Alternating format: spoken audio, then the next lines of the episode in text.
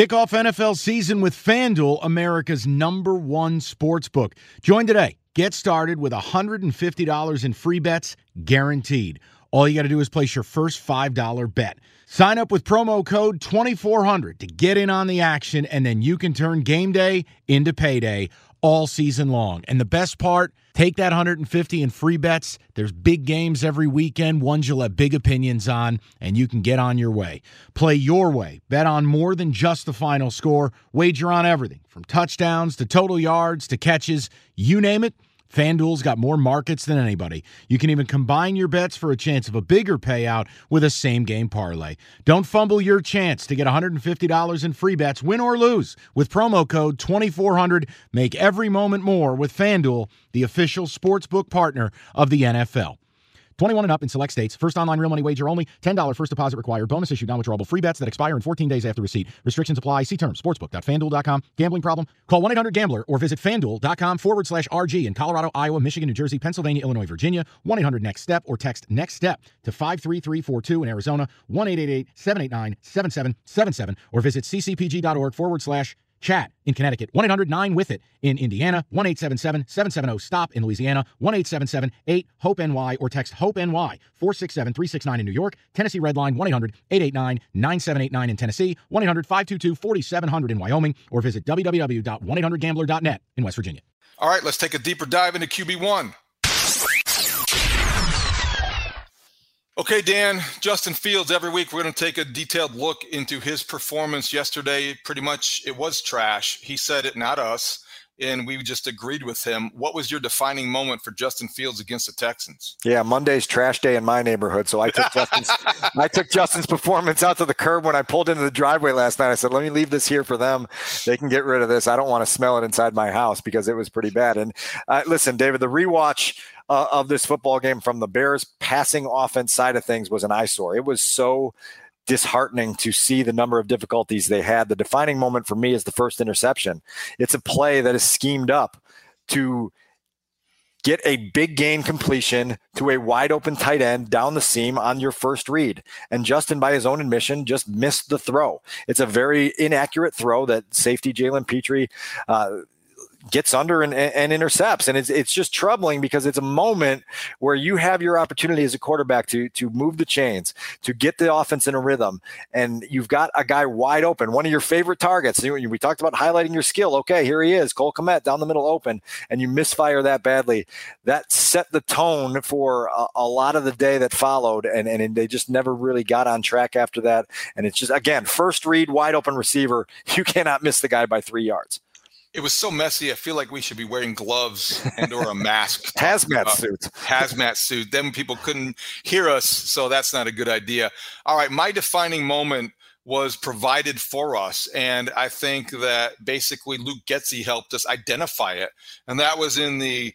I guess it would be the second series of the second quarter, and the Bears have the ball at the 10 yard line. There's still 11:47 uh, left in the second quarter, relatively early in the game, but relatively defining because Luke Getsy looked at what was happening and told us basically we don't trust our quarterback this deep in our own territory.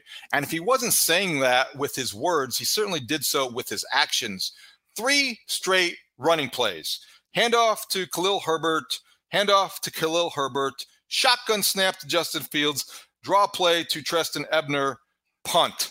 So I think that to me, that defined how the day would go and told us what direction to look. And that would be, you know, who's getting the handoff, not watching Justin Fields develop as a passer. They took the ball out of his hands.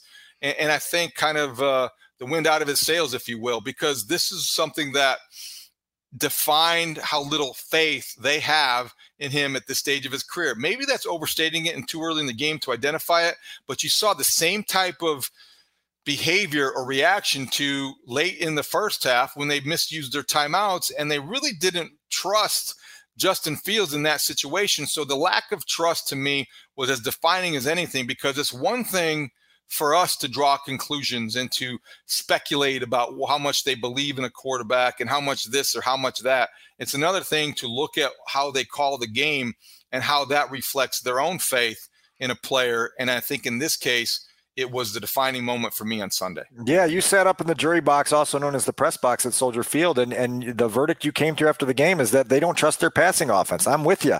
I think it's a unanimous verdict in that regard. The question is, why should they trust their passing offense, right? And that would be the retort from Luke Getsy, Matt Eberflus, and the coaching staff is that, man, we don't know what we can rely on in the passing offense. So, yeah, we don't trust it and you don't trust it either because you've watched the same things we've watched you know for the last three weeks that, that we can't hit even the easy ones and that's that's a problem all right, the next category is on the bright side. Did you see anything on the bright side for Justin Fields? Well, I thought it was interesting. Mark Potash, friend of the podcast, uh, asked Justin directly in the post-game news conference what possibly he could draw from that game to be encouraged by as he went home. You always want to have something, right, that you can you put in your back pocket and say, "Well, I'm encouraged by that." And Justin's answer was pretty basic. He said, "I, I, I like the way I hung strong in there, and ultimately we won." Right. And so on the bright side, the Bears won.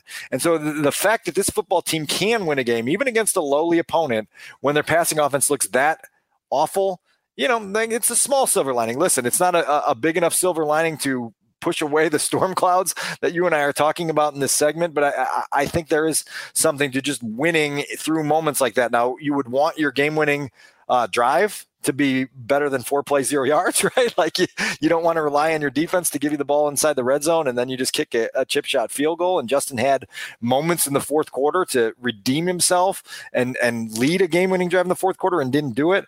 It's a small one. I, I, I know I'm grasping, but that's my defining moment. Is just from I mean, my on the bright side is what Justin is feeling on the bright side as he leaves the, the stadium on Sunday. You, you kind of have to be grasping at this point. I think yeah. my only on the bright side would be uh, intangible as well. I think uh, I'll try to tie two things together.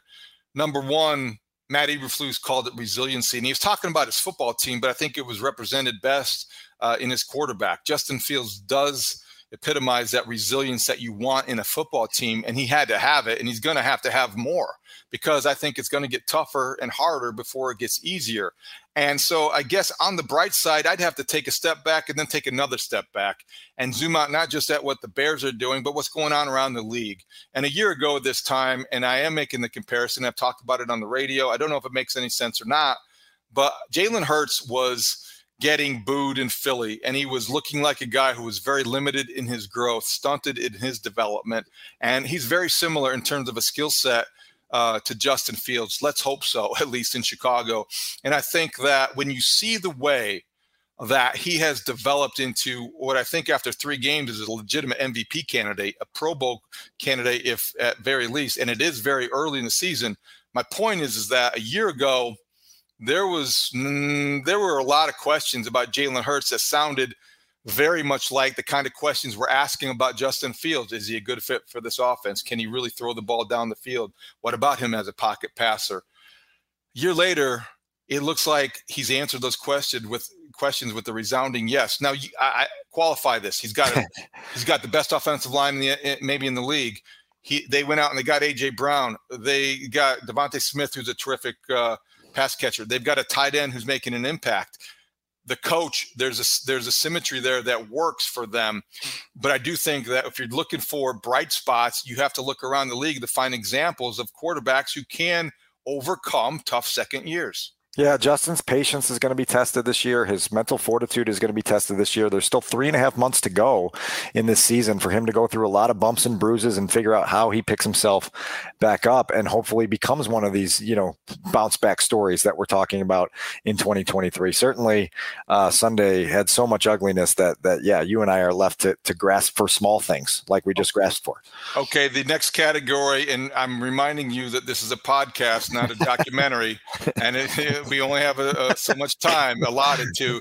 But the category is uh oh. Okay, so here are my uh oh moments. I'm going to start with the first snap of the game, a mishandled quarterback center exchange between uh, Sam Mustipher and Justin Fields. And it was just that kind of day where even the easy stuff was difficult for the Bears. They got a first drive manufactured touch for Darnell Mooney, and they throw it out to the the slot on the left, and it gets knocked down by a cornerback in the backfield, deflected. Right? They tried to throw that swing pass that I mentioned before to Trestan Ebner, and it's an easy completion to a running back. That's not an easy completion; it's an incompletion. They've got another pass to Mooney late in the first half that he drops. There were so many things in the third quarter. There's a pass uh, Justin on a on a play action rollout to his right. Doesn't have his first read there for him. It does looks like he doesn't have a second read there for him, but he still has Jake Tonges wide open, 13 yards down the field over the middle, and he misses him by three yards. And so even these easy, easy plays aren't easy for them. And I hear all this criticism of, of the game that Luke Getsy called and, and all the things that they're doing to, to, to handcuff Justin. And, you, and you go back through the video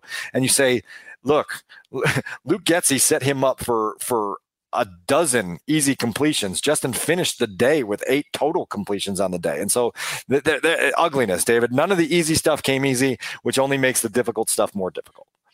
The uh oh for me were the two botch snaps. And I know that you, you touched on those, but I think that because and they're related to the the missed stationary throws, the easiest pitch and catch you're going to have for a quarterback.